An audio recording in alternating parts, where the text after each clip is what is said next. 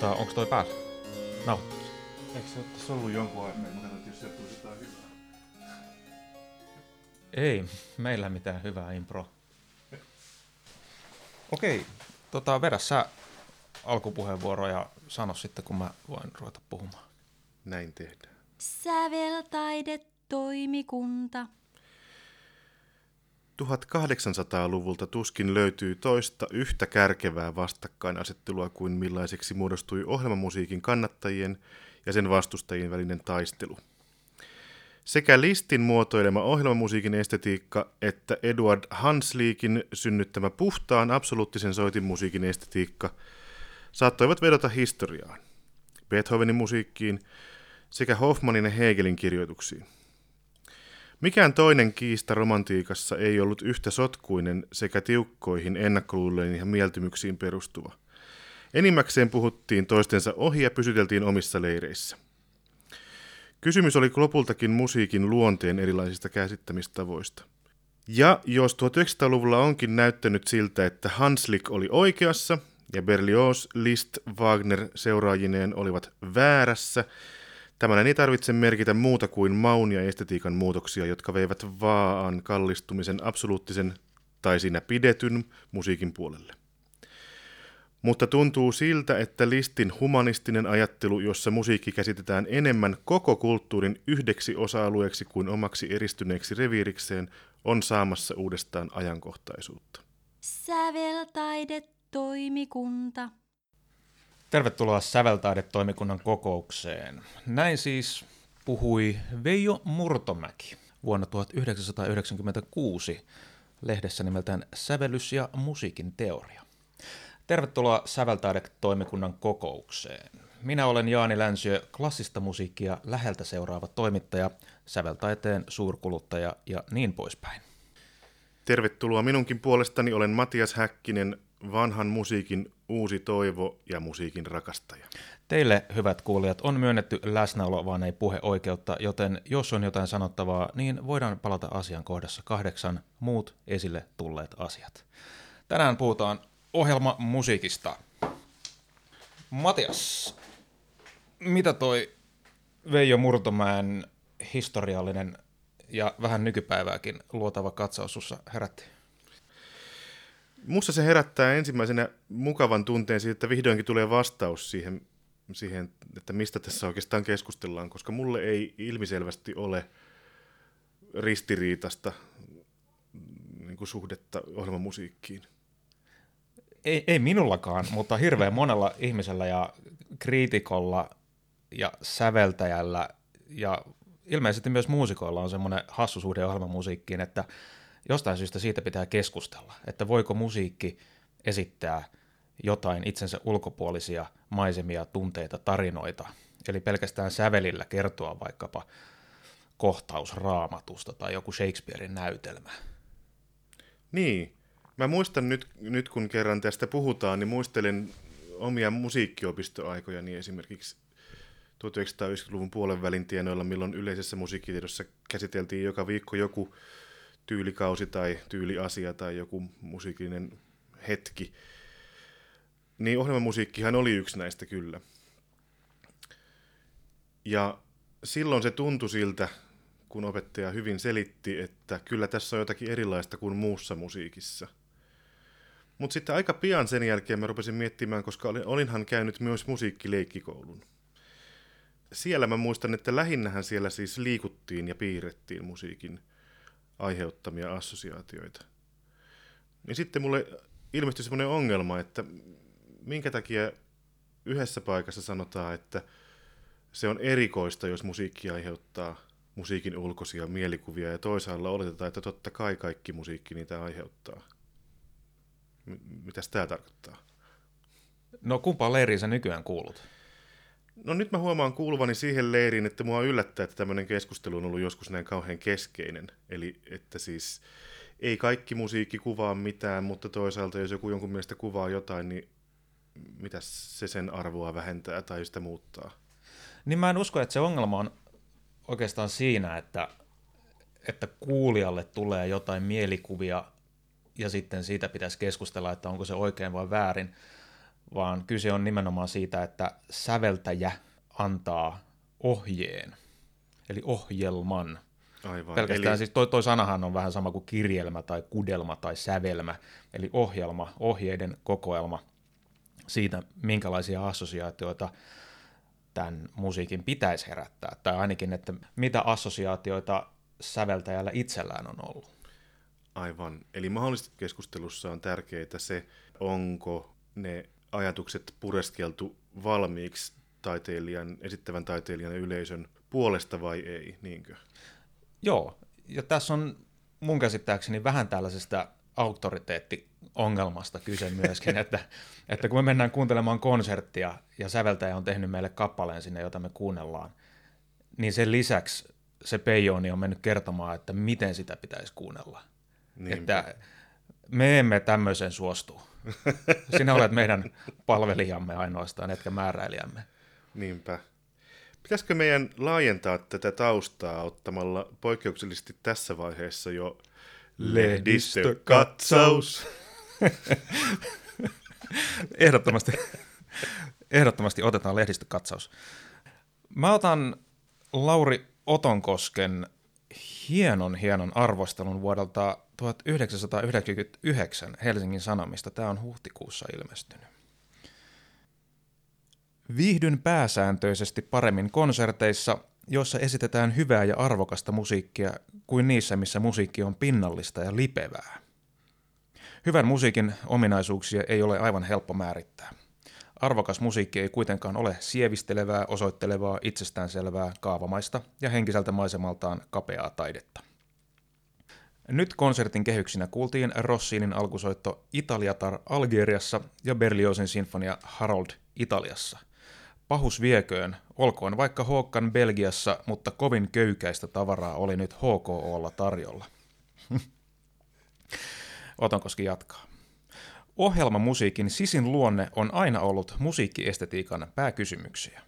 En tiedä, tulisiko sävellyksen kirjallinen tausta ymmärtää teoksen aiheena vai sisältönä, mutta metatarinaksi ulkomusiikillinen verbalisointi aina muodostuu. Kaikki draamapitoinen aikataidehan aina herättää jollain tasolla kysymykset, miten teos on tehty ja mitä teos tarkoittaa.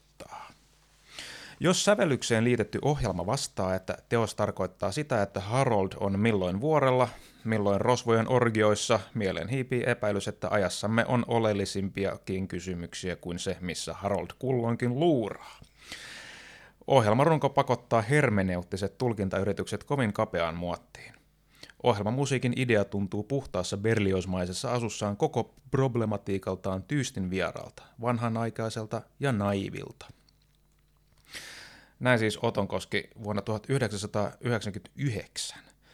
Ja en malta olla menemättä 17 vuotta eteenpäin vuoteen 2016, jolloin oli jälleen kaupunginorkesterilla Harold Italiassa ohjelmassa ja Otonkoski oli jälleen päässyt arvostelemaan teosta, josta hän ei selvästikään hirveästi pidä. Hector Berlioz lukeutuu ansaitusti 1800-luvun eurooppalaiseen musiikkikanoniin. Juuri siksi en kykene ymmärtämään outoa oivallusta nimeltään Harold Italiassa. Sisällöltään heppoinen ja ylipitkä konserttosinfonia alttoviululla ja orkesterille on kumman ennalta arvattava ja kliseinen, ja sen suhde Lordi Byronin moniulotteiseen ja aika radikaaliin sanontaan tuntuu keinotekoiselta. Alansa mestari alttoviulisti Nils Mönkemajer suoritti Haroldisen Italian matkan monivivahteisesti ja suurella bravuurilla. Mutta olkoon vaikka Nigel Sveitsissä, ei tämä tarina mihinkään muutu. Eikä myöskään Lauri Otonkosken mielipide tunnu Eikä- muuttuvan, Eikä kielikuva. eikä kielikuva. Tämä oli mielenkiintoinen arvostelu, koska se arvosteli myöskin koko estetiikkaa ja koko ajattelutapaa, mikä 1800-luvulla oli ja minkä suurimpia sanansaattajia nimenomaan Hector Berlioz oli. Tämä oli siinä mielessä hyvä arvostelu, että siitä seurasi myös uutta taidetta. Nimittäin Osmo Tapio Räihälä teki vuonna 2002 nimenomaan tämän arvostelun perusteella sitten kappaleen nimeltä Håkan Belgiassa, alttoviulusonaatti. Ja se on ohjelmallinen teos, jossa Håkan niminen veijari ryyppää ja koittaa päästä Belgiaan ja ilmeisesti käykin siellä, mutta tulee sitten takaisin häntäkoipien välissä ja Niin oliko siinä niin, että siis se ensin ei meinaa päästä muutamassa ekassa osassa, kun houkutukset jotenkin estää, ja kun hän pääsee, niin eikö se ollut niin, että sen Belgi- Belgiassa tapahtuvan osan nimi on Håkan pettyy, tai joku, joku tämmöinen. Håkan päättää feidata. Just näin, kyllä. Kyllä. Joo. Joo. Mun mielestä Osmo Tapiolta aivan, aivan loistava veto ja pieni semmoinen näpäytys kriitikon suuntaan, että otapa vähän rennommin välillä. No mutta toisaalta, eikö tämä nyt ole semmoista, mitä mekin joskus ollaan peräänkulutettu, että siis kritiikkiä ensinnäkin olisi, ja se olisi perusteltua, rohkeaa, henkilökohtaista, asiallista ja niin edelleen, ja se johtaisi jonkunlaiseen reaktioon. Eikö tämä ole ideaalitilanne? Tämä on ideaalitilanne, ja varsinkin sen takia, että se reaktio, mihin tämä johti, niin oli hyvinkin tämmöinen positiivinen ja luova. Tästä lisää ehkä kritiikkijaksossa. Ai, sekin pitää. Joskus pitää. Me ei koskaan loppu aiheet kesken. Ei. Tota, mä, mä saan kyllä kiinni tästä, ensinnäkin tästä ärsyntyneestä tunnelmasta, mikä tästä välittyy, tästä arvostelusta. Mä muistan varsinkin semmoisena hiukan naivimpana, nuorena ihmisenä, turhautuneeni kyllä joskus kuullessani musiikkia, mistä mä en saa kiinni, että kun mä tiedän, että tässä pitäisi kuulla tämä ja tämä, mutta en mä huomaa, niin mikä musta on vikana niin mä näen sen, näen sen kyllä sillä että jos se, jos se tuntuu liian tärkeältä jollekin osapuolelle sen ohjelmainen aspekti, niin se saattaa kyllä jollekin toiselle osapuolelle olla turhauttavaa. Joo, ohjelmamusiikilla on ehdottomasti myöskin semmoinen piirre, että se voi mennä täysin ohi. Joo.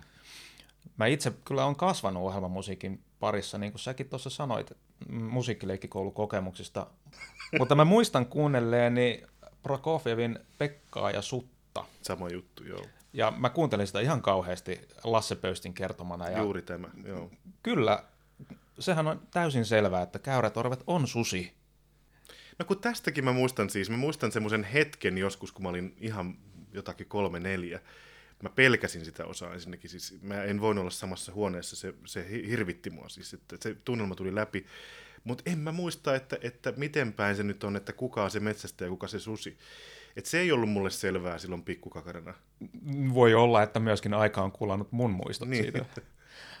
Toinen ohjelmamusiikkikokemus, mikä mulla oli, liittyy itse asiassa Berliosiin ja Fantastisen sinfoniaan hyvin vahvasti.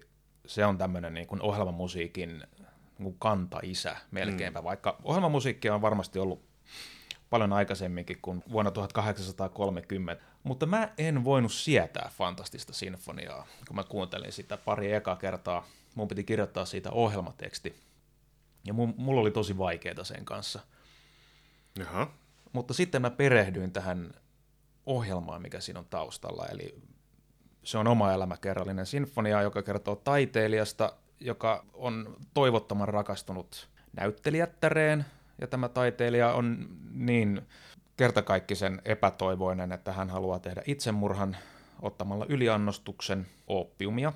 Hän epäonnistuu siinä ja rupeaa sitten unelmoimaan tämmöistä deliriumia, jossa hän jahtaa näyttelijätärtä ja joutuu sitten mestauslavalle ja kuolemaan sen takia, koska hän on mustasukkaisuuksissaan mennyt tappamaan tämän näyttelijättären.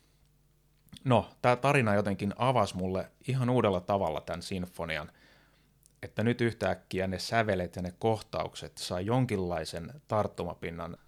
Fantastisen sinfonian toinen osa on valssi, Mm-hmm. ja sen nimi on Juhlat. Ja sen tarina menee niin, että tämä taiteilija on lähtenyt näitä tunteitaan pakoon juhliin, mutta ei pääsekään pakoon niitä tunteitaan, koska hän tapaa siellä tämän näyttelijättären. Niin yhtäkkiä mä ymmärsin, että okei, tätä musiikkiahan voi kuunnella ikään kuin sielunsa silmin. Mä voin nähdä tämän kohtauksen mielessäni. Aivan. Ja samoin marssi mestauslavalle, joka on upea osa. Niin siinä on ihan selvästi se tunnelma, että okei, nyt tätä tarinamme sankaria viedään tapettavaksi. Jos tulkitsen oikein, niin siis ilman, että tunsit tätä tarinaa kirjallisesti, niin et kuulu tästä musiikista. En kuulu. Joo. En, en mä osannut yhdistää sitä, ja se vähän häiritsi mua, koska mä olin ymmärtänyt, että tämä fantastinen sinfonia on yksi merkkiteoksia koko musiikin historiassa, ja mä ihmettelin, miksi ihmeessä. Eihän se ole mitään tolkku. Eli sä mahdollisesti siis petyit kykyihisi kokeneena kuuntelijana kuitenkin. Mä en oikeastaan tiedä, petyinkö mä itseeni vai Berliosiin. Aivan. Säveltaidetoimikunta. No, hiukan koskettaen tota abstraktion kautta, eli musiikin kautta siis ilmastavaa tarinaa, niin mulla olisi lehdistökatsauksessa seuraavana semmoinen esimerkki, mikä vaikuttaa kunnianhimoiselta yritykseltä. Eli palataan Rondolehtiin, mikä on tärkein lähteemme elämästä, musiikista ja kaikesta. Numero 3, 1973. Täällä on siis ensimmäinen osa artikkelisarjaa Wagner Verdi. Pentti Karhumaa on kirjoittanut. Wagner totesi, että taiteeni on aina tullut toimeen naisten sydänten kanssa ja lähti Bordeauxhon ihailijatartaan tapaamaan. Siellä sitten paikan päällä oli juhlat. Kirjoittaja jatkaa. Pian oli Wagner improvisoinut valkyyrioiden sen kohtauksen, jossa myrskyä pakeneva Sigmund löytää Hundingin vaimoksi vastahakoisesti pakotetun Sieglinden. Juuri sen kohtauksen hän improvisoi. Kaikkea me muistamme sen. Niin ja vaikka muistaiskin, niin kyllä sen verran, mitä mä olen juhlissa itse ollut, niin vaikka kuinka mahdottoman hienosti sen itse tämän säveltäneenä ja niin edelleen tekisi, niin voi olla, että ne mielikuvat ei siis siinä tilanteessa varsinkaan ole täysin selviä. Mä luulen, että niissä juhlissa on ollut tarjolla jotain muutakin kuin vettä, jos se on ollut selvää. Aivan, kyllä. Mutta ensinnäkin tässä siis kiinnostavasti siis laitetaan Wagnerin suuhun tämmöinen, taiteeni on aina tullut toimeen naisten sydänten kanssa. Sekin on jonkunlainen ohjelmallinen julistus. Mutta tosiaan, siis tässä on mun mielestä siihen, mitä sä hienosti ja suorastaan sydämeen käyvästi äsken kuvailit omaa kehitystä Berliosin fantastisen sinfonian kanssa, niin mä en näe tästä, tästä konseptista niin kuin samanlaista. Et jos ihminen niin kuin istuu, istuu soittimen ääreen ja improvisoi vaikka kuinka hyvin, niin kuvitteleeko hän tosiaan kertovansa tarinoita, sillä, konkreettisia tarinoita? Mä luulen, että monikin soittaja voi kuvitella kertovansa konkreettisia tarinoita, mutta siinä vaiheessa, kun ne äänialot siitä soittimesta on kantautunut kuulijan korviin, niin kyllä se tarina on jo muuttunut. Kyllä mä ainakin usein konsertissa saatan miettiä jotain ihan muuta kuin mitä siinä musiikissa on tarkoitus tapahtua, ja ei se välttämättä ole yhtään sen huonompi mielikuva. Ei, ei ole. Mutta sitten on, onko olemassa yksilitteisiä musiikillisia ikään kuin kielikuvia? Ei. Entäs esimerkiksi käki? no joo. Käki on siinä mielessä hauskaa, että se on niin musikaalinen kielikuva. Me mm. tiedetään, että on käki tai kana. Kyllähän näistä tulee heti mieleen jotain, että kun me soitetaan ikään kuin tämä olisi käki ja tämä on nyt kana tai tämä kuvastaa nyt lammasta – niin ne on tämmöisiä hyvin yksittäisiä pistemäisiä poimintoja, Joo. mutta että se, että me saadaan lammas vaikkapa pakenemaan farmilta. Belgiaan, Belgiaan esimerkiksi, esimerkiksi Belgiaan, niin, niin se menee jo huomattavasti vaikeammaksi. Me voidaan ehkä kuvata sitä, että lammas pakenee Kreikasta Espanjaan. Kyllä, jos, joo, se on mahdollista. Että on, joillakin mailla on ikään kuin voimakkaampi musiikillinen postimerkki tai leima. Tai, niin, joo. mutta se oletet, oletettavasti merimatka Kreikasta Espanjaan, niin sitä on vähän hankalampi. No onhan meillä sitten, me voidaan kuvata aaltoja mm. jotenkin musiikilla, mutta nämä kaikki tämmöiset musiikilliset, niitä sanotaan topoksiksi yliopiston piirissä, mm-hmm. ne on tällaisia ikään kuin, niin kuin ääniklippejä, jotka on totuttu yhdistämään niin. tietynlaisiin kie- kielikuviin tai kie- kielellisiin ja mielellisiin ominaisuuksiin. Että kun meillä on pianon koskettimista ja me mennään ylös alas sitä kauheata vauhtia, niin aa, tässä on kyseessä aallokko tai myrsky. Säveltaide toimikunta. Kun siis yhtäältä sanotaan, että ohjelmamusiikki syntyi suunnilleen Listi ja Berliosin aikoina jostakin syystä tyhjästä, niin sehän ei tietysti ole missään määrin totta. Että siis tämä, esimerkiksi tämä käki, mitä mä tässä nyt pöydälle asettelin juuri, niin on semmoinen, mitä on nyt ainakin 1600-luvun alusta ollut siis ihan jatkuvasti. On esimerkiksi semmoinen, no nykyisin voi ehkä sanoa jo, jo tunnettukin. Aika paljon esitetään semmoista Bieberin sonata representatiivaa, eli kuvailevaa sonaattia, missä on muun muassa käki, mutta siellä on esimerkiksi musketöörien marssi. Senkin mä ymmärrän, se on aika helppo. Voi olla, että ne on grenatöörejäkin jonkun mielestä, mutta siis että kuitenkin, että jonkunlaisia sotilaita marssii siinä on. Ränttä tätä tätä tätä tätä rytmiä sitten siinä tota, on, no, you get the point. Ja sitten siellä on tämä käki ja sitten siellä on pari muutakin lintua, ja sitten siellä on sammakko ja siellä on kissa. Näille kaikille voi löytyä se oma freiminsa, oma semmoinen hetkensä, mutta millä sä kerrot sen tarinan, kun nämä menee yhteen? Ja tästä tuli mieleeni siis myös lapsena paljon kuuntelemani Musorskin näyttelykuvien LP-levy. Sitä voi kuunnella tietysti muissakin formaateissa, mutta... Emme suosittele. Emme suosittele.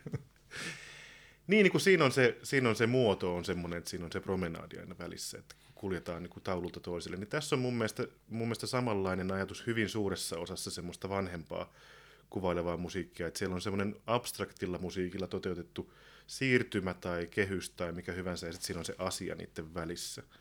Se on yllättävän yleinen juttu, mutta se ei ole mikään Musoskin keksintö, että se on ihan siis suorastaan normaalia. Niin, ja onhan se vähän semmoinen romanttinen ilmiö väittää, että me olemme tämän keksineet. Kyllä. Tämä on nyt tullut tyhjästä ylipäänsä, että, että musiikki tulee tyhjästä, vaan satelee tuolta auringonsateita pitkin tähän minun sormiini ja sitten se ilmestyy tänne nuottipaperille ja sitten sitä kautta kuulijalle sellaisenaan. Joo. Se on romantiikkaa ja, ja paskapuhetta. Potaskaa, niin kuin täällä sanotaan ilmeisesti. Ai niin. Säveltaide toimikunta. Tota, mulla, mulla olisi vielä toinen ihan toisaalle nyt menee. Voidaan jatkaa noista barokkiasioista, jos vielä siltä tuntuu, mutta mä haluaisin vielä lehdistökatsauksen jatkoksi tota, siirtyä Rondolehdeen vuodelta 1980, milloin Eero Hämeenniemi aloittaa viisiosaisen artikkelisarjansa uudesta musiikista otsikolla Mitä tapahtuu musiikissa nyt? Ja täällä sitten kerrotaan eri, eri säveltäjien ja koulukuntien kaikenlaisista näkemyksistä ja tyyliseikoista ja tekniikoista, mutta tässä on tämmöinen ohjelmallisuuteen liittyvä sävy tässä yhdessä kappaleessa, minkä täten luen.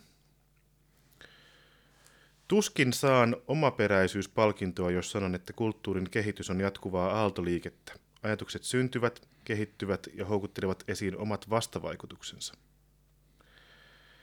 Ja sitten hän antaa esimerkkinä täällä, että 60-luvulla alkoi eri puolilla maailmaa ilmestyä nuoria nenäkkäitä säveltäjiä, jotka väittivät, että avant-garde on itse asiassa surkeata taantumuksellisuutta ja Darmstadt on homekorva konservatiivien pesä.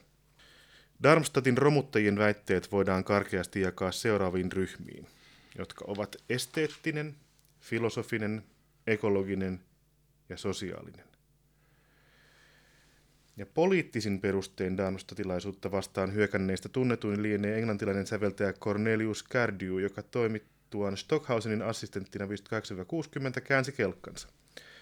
Maolaisen herätyksen koettuaan hän kirjoitti artikkelin Stockhausen palvelee imperialismia. Olen kuullut vain yhden Cardew'n marksilaisen kauden teoksista, nimittäin vietnamilaisten kansanlaulujen pohjalta syntyneen Vietnam-sonaatin, jossa nuo pentatoniset ja sinänsä varsin viehättävät melodiat on sovitettu pianolle tyyliin, jota englanniksi luonnehdittaisiin kaiketi sanalla popular. Ymmärrän. Tässä on nyt ilmeisesti herra Cornelius on ottanut kantaa sen aikaisiin poliittisiin kärhämiin, joita tuolla Vietnamissa käytiin.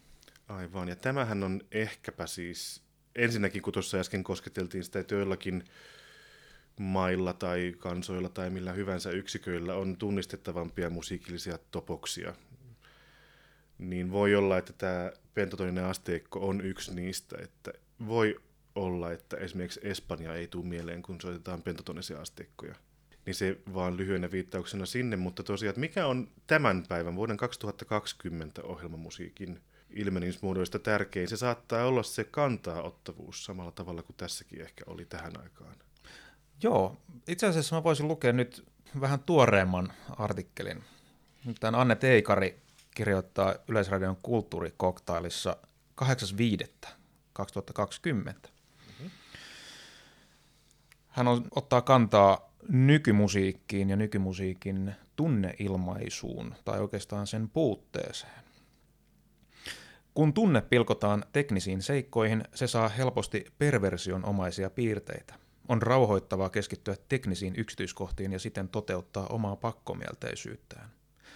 Tanja Tieksu kirjoitti klassisen musiikin modernismin karkottavan yleisöä. Yhdeksi syyksi hän arvioi modernismin syntykauden poliittisen ilmapiirin.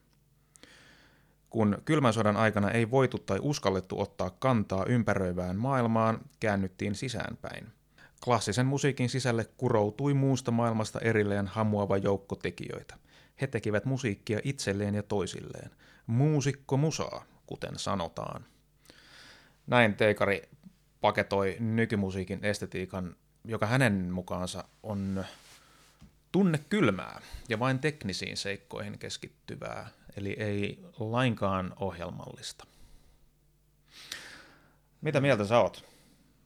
Mulle jäi hiukan epäselväksi, että, että mistä ikään kuin esimerkiksi vuodesta lähtien on olemassa tämä musiikki, mistä tässä puhutaan, mutta mä, mä en koe samalla tavalla. Mun mielestä on nykyhetkellä tuntuisi siltä, että aika suuri osa musiikista, mitä sävelletään, on, että otetaan kantaa kaikenlaisiin ajankohtaisiin asioihin.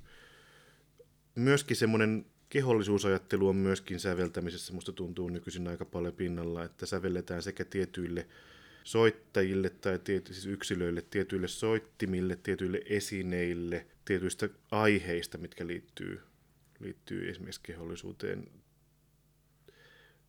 Mä en ihan tunnista tuota, tuota teknistä puolta siinä tämän ajan musiikista, mutta pitkin 1900-luvun toista puolikasta varsinkin, niin kyllä siellä semmoisiakin on mun mielestä tunnistettavissa, että, että otetaan siis väline ja katsotaan, minkälaista makkaraa tulee, kun tämän materiaalin puristaa tämän välineen läpi.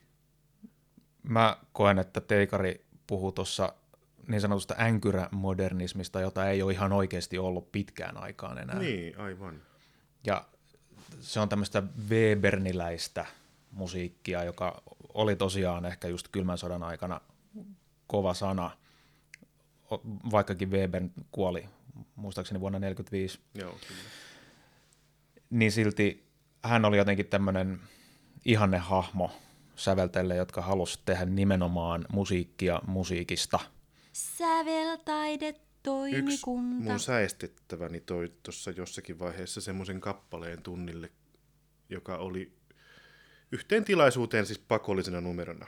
Ei ollut itse valittu siis, vaan oli hänelle annettu soitettavaksi. Ja se oli tota, hiukan ongelmallinen se suhde siihen kappaleeseen, että kun se tuntuu, että tämä on nyt ehkä vähän jotenkin sillä että mikä tässä nyt on, kun ei niin kuin lähe ja ei ole kivaa ja ei, ei, ei innosta ja että se jotenkin, jotenkin niin kuin tuntuu, tuntuu, että sitä puuttuu jotakin.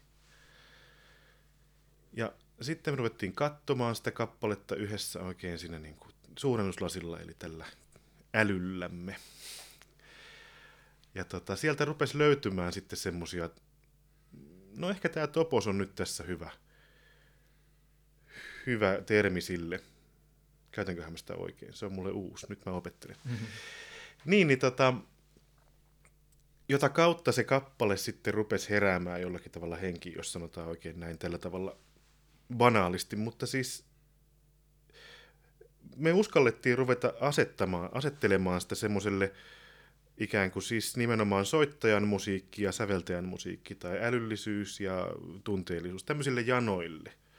Ja se rupesi toimimaan ihan hirveästi paremmin se, se kappale siis ihan kaikille osapuolille paremmin, kun sitä uskalsi siirtää sieltä älyn puolelta sinne tekijäyspuolelle. Mä käytin semmoista, semmoista termiä tässä tilanteessa kuin soittajan musiikki tai esittäjän musiikki. Koska se, se ei ollut ikään kuin valmis on vaarallista tietysti arvostella teoksia tämmöisillä absoluuttisilla mittarilla, mutta siinä esimerkiksi semmoinen informaatiotiheys oli ehkä vähän, vähän semmoinen, joka jätti enemmän soittajalle tilaa. Esimerkiksi siinä ei saa välttämättä ollut kauhean montaa eri melodista tai harmonista tapahtumaa per, per tahti, joka taas jättää sitten sille esittäjälle tilaa tehdä, mitä huvittaa. Niin tässä on mun mielestä konkreettinen esimerkki siitä, mikä mahdollisesti liittyy tähän ohjelman musiikki- ja absoluuttinen musiikkikeskusteluun. Toi on, toi on siinä mielessä mielenkiintoinen asia, että esittäjän on mun mielestä koettava se kappale hyvin syvällisesti, jotta hän pystyy kuljettamaan sen oman tulkintansa myös kuulijalle jotenkin uskottavasti. Tietysti kuulija voi kokea myöskin tämmöisen etäisyyden jollain tavalla tyydyttävästi. Ehdottomasti voi, kyllä. Että tässä on nyt, tämä on nyt kylmä tulkinta, tai tämä on hyvin sisäistynyt tulkinta, tai, tai että soittaja on selvästi liikuttuneessa tilassa, kun hän soittaa tätä. Sitä ei välttämättä kuule, mutta sen voi esimerkiksi nähdä. Mm. Ja mun mielestä just konserteissa se on hauska katsoa soittajia sillä silmällä, että näyttääkö se siltä, että he ovat tässä nyt tämän musiikin sisällä, vai toteuttaako ne vain nuotteja. Sitäkään ei aina voi tietää. Mä itse voisin kertoa yhden anekdootin tästä. Mä olin musiikkitalossa kuuntelemassa sinfoniakonserttia, ja mä olin just siinä takahuoneessa, mihin suoraan pääsee lavalta oven takana. Siinä on monitoreja, joista voi katsoa suoraan kapellimestarin kasvoja. Mä katsoin kapellimestaria, ne oli ihan viimeiset tahdit tätä sinfoniaa, muistaakseni Prokofievin sinfoniaa. Ja mä näin, kuinka hän oli silminähden liikuttuneessa tilassa. Hän johti silmät kiinni ja rypisti kulmiaan ja näin, kuinka vähän kyyneleet valu silmistä lopputahtien aikana. Ja sitten hän laittoi musiikin hiljaiseksi ja tuli valtavat raikuvat uploadit ja hän sieltä sitten hyvin kiireesti juoksi takahuoneeseen ja mä en viittinyt tietystikään mitään siinä sanoa. Ihminen oli vielä selvästi jossain tiloissa. Ja hän huusi, että nyt äkkiä paperia tähän, että nyt, nyt, nyt jotain paperia tähän. Ja sitten rupesi, hän rupesi kauhealla kiireellä kuivaamaan naamaansa näistä kyynelistä ja muuta. Ja mä sitten katsoin, että mikä hän meinikin. Ja sitten saakeli, en enää ikinä laita tota hiuslakkaa ennen konserttia. Eikä. Eikä. Jotenkin se illuusio katosi tästä. Kun... Säveltaidetoimikunta. Niin, ihminen taitaa olla näin niin kuin, e- e- ikään kuin eläimenä aika hyvä huomaamaan toisten ihmisten aitoutta. Niin me ainakin luullaan. Mutta sitä on aika riski mennä sanomaan, että niin, sinä et sit, tunne joo. oikeasti noin. Ei niin kannatakaan, mutta siinä on joku semmoinen pohjavire, minkä ainakin silloin tällöin tuntuisi, tuntuisi tuntevan aika hyvin. Niinpä. Mutta tämä on, tää on vaan oikeastaan sivupolku ohjelmamusiikkiin. On. Koska ohjelmamusiikin tarkoitus on kuitenkin herättää jonkinlaisia mielikuvia, ja niiden mielikuvien tarkoitus on herättää meissä tunteita, ja täten se musiikki ikään kuin sitouttaisi meidät paremmin tunnetasolla, kun taas sitten järkitasolla. Näin mä, näin mä kuvittelen, että ihminen, joka säveltää ohjelmamusiikkia, niin ajattelee näin. Mutta sitä ei ehkä ihan näin avoimesti sanota.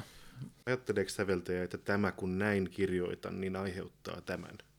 Joku voi ajatella niin. Varmasti elokuvamusiikin säveltäjät ajatteleekin niin, koska niille on ehdottoman tärkeää, että ne ikään kuin vahvistaa sitä, Joo. mitä me saadaan informaatiota. Nimittäin siis taas, jos palataan sinne mun jonkunlaisen ekspertiisini ydinalueelle, sinne 1600-1700-lukujen musiikkiin, niin siihen aikaan oli ihmisen tunneelämästä semmoinen vähän erilainen käsitys. Se oli semmoinen vähän samanlainen kuin Newtonilainen voiman ja vastavoiman laki, että, että, että tunteet ikään kuin synty luonnonlakimaisesti tietyistä ilmiöistä. Samalla tavalla kuin, jos mä lyön sua naamaan, niin sit sun naamaan sattuu. Mutta jos tämmöinen musiikillinen ilmiö tulee sun korvaan, niin sit sun ei nyt pernassa, mutta sappirakossa oikeasti syntyy eri, eri määrä jotakin nestettä, joka sitten vaikuttaa ihan siis näin niin kuin esineellisesti suhun. No nykyisin tietysti tiedetään, että kyllä aivokemia on ja kaikenlainen sisäeritys on, on siis tunteiden juuri, että ei sitä sinänsä niin kauhean väärässä oltu. Mutta eihän nykyisin ajatella siis taiteen kokemista tuolla tavalla mekaanistisesti. Mä luulen, että taidekokemuksesta ajatellaan, että se on hirveän yksilöllistä. Että se on paljon yksilöllisempää kuin mitä joskus on ajateltu. Oh, mutta, mutta miten me saadaan nämä yhteen? Että jos me ajatellaan, että kuitenkin jollakin tavalla esimerkiksi mainitsit elokuvasäveltäjyyden ja musta siinä on vissi pointti, että siellä on jotakin semmoista, minkä oletetaan voitavan kokea yhteisesti, kollektiivisesti. Niin varmasti tietynlaiset sointukulut on jollain lailla tyydyttäviä tai tyydyttävämpiä kuin jotkut toiset. Ja esimerkiksi jos, no kun meillä on tapana ymmärtää, että mikä on, tai sisäisesti ymmärtää, vaikka me ei osata sitä nimetäkään, että mikä on kappaleen sävellaji. Että kun me kuulemme, että kappale päättyy taas toonikalle, mm-hmm. sieltä dominanttisoinnulta, niin siitä tulee tyydyttävämpi olo kuin että jos se jää sinne dominantille roikkumaan. Tulee semmoinen olo, että hei, tämä nyt jää kesken, Joo. koska me ollaan kuultu niin paljon sitä musiikkia, niin me ymmärretään, että kappaleen nyt vaan täytyy loppua toonikaan. Joo. Tai ainakin tämmöinen perinteinen poppikappale, tai vaikkapa elokuvamusiikin kappaleet, jotka nyt on hyvinkin 1800-lukulaisen ihanteen mukaisesti yleensä sävelletty. Kyllä säveltäjät ihan jokainen haluaa jonkinlaisen tunteen herättää kuulijassa. Mun mielestä se on ihan absurdi ajatus, että ylipäänsä taiteilija tekisi jotain ikinä, mm. ilman että hän yrittää herättää yleisössään tunnereaktiota. Mm. Mutta siitä ei sitten sen enempää haluta puhua. Mä luulen, että siinä on just tämä, että ettei vaan ohjaltaisi kuulijaa. Yksi tunne, tunnetuin näistä on tietysti Jukka Tiensuu, joka hyvin tarkasti muistaa joka kerta sanoa, että hän ei omasta musiikistaan sano yhtään mitään. Ja joka kerta, kun mä kirjoitan Jukka Tiensuun teoksesta teosesittelyn jonnekin sinfoniaorkesterille, niin se vaan nyt sitten pitää mainita, että Jukka Tiensuu ei muuten sitten anna minkäänlaisia kommentteja kappaleistaan. Että... Niin, vaikka niillä aika monella on semmoinen jonkunlainen suomenkielinen, suomenkielisehkö ainakin nimi, mikä kyllä vihjaa mun mielestä joskus aika selkeästikin. Joo. Ja yksi... Muistan esimerkiksi sähkösellokonsertto Tarina Opera Baletti niminen on tämä teos, joka uskaltaa sanoa, että siinä ei tunnu ohjelmallisuutta, niin on mun mielestä rohkea. Mä oon ihan varma, että Tiensu on säveltänyt niihin jonkinlaisen ohjelman, mutta hän ei sitä aio sanoa just sen takia, ettei hän missään nimessä ohjailisi kuulijan. Niin, aivan. Yksi mielenkiintoinen kappale, joka esitettiin tässä keväällä Radion Sinfoniaorkesterin konsertissa täysin tietämättä siitä, minkälaisen reaktion se voi ehkä myöhemmissä sukupolvissa saada, on Lauri Kilpiön orkesteriteos nimeltä Keskeytyvä juhla. Hmm. Se esitettiin 28. päivä helmikuuta, tasan kaksi viikkoa ennen kuin kaikki toiminta Suomessa keskeytyi. Kyllä. Elimme juhlaa kunnes se keskeytyi. Kilpio sanoi haastattelussa, että tässä ei ole minkäänlaista ohjelmaa taustalla ja sitä voi tulkita ihan miten haluaa tätä keskeytyvää juhlaa, mutta jos nimi on keskeytyvä juhla, niin on se nyt, on se nyt ihme, jos ei sitä nyt sitten kuulija jollain lailla yritä mielessään niin, luoda. sieltä, että missä se nyt keskeytyy. Ja kyllä se siinä lopussa keskeytyy mun mielestä ihan selvästi se juhla. Ja sitten tietysti kun tässä nyt sitten ollaan pitkin vuotta keskeytetty juhlia siellä sun täällä ja itse asiassa kaikki juhliminen on kielletty. Mm. Kyllä se häkellyttävän ajankohtainen teos sattui sitten olemaan, vaikka Laurihan ei sitä voinut tietää. Mä tässä just vilkuilen vaatimattomia muistiinpanojani ja mä huomaan, että siellä olisi aika paljon kaikenlaista asiaa, mitä mä haluaisin keskustella, mutta musta tuntuu, että meidän pitää tehdä toinen jakso tästä aihepiiristä joskus. Mutta tota, ruvettaisiko me nyt vaan sit kylmästi laittaa tunnaria soimaan ja... Joo, ota toi sun soittimen ja laita menemään. No niin, palataan asiaan. Palataan asiaan. Tämä oli hauskaa.